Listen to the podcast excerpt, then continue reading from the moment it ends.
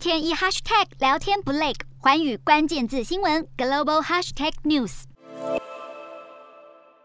局势还在升温。十九号，G7 包括加拿大、美国、德国、意大利、日本、英国和美国在内的外交部长以及欧盟外交安全政策最高代表共同召开会议，商讨乌克兰当前的紧张局势。更在会后发布声明，指出俄罗斯目前在乌克兰边境集结的军力是冷战结束后欧陆最大规模军事部署。而先前普丁说已经撤兵，但是 G7 外长表示，并没有看到俄罗斯边境军事活动有减少的证据。当前状况对全球和国际秩序来说都构成威胁，呼吁俄罗斯透过外交途径缓解紧张局势，并从乌克兰的边境实质撤军。北约秘书长也警告，目前来自俄罗斯的所有迹象都显示了莫斯科当局准备全面进攻乌克兰。而基于安全考量，北约正在将驻乌克兰首都人员迁往乌克兰西部城市利维夫以及比利时首都布鲁塞尔。而原本对乌俄情势态度较为保留的德国，也在十九号呼吁公民立刻离开乌克兰。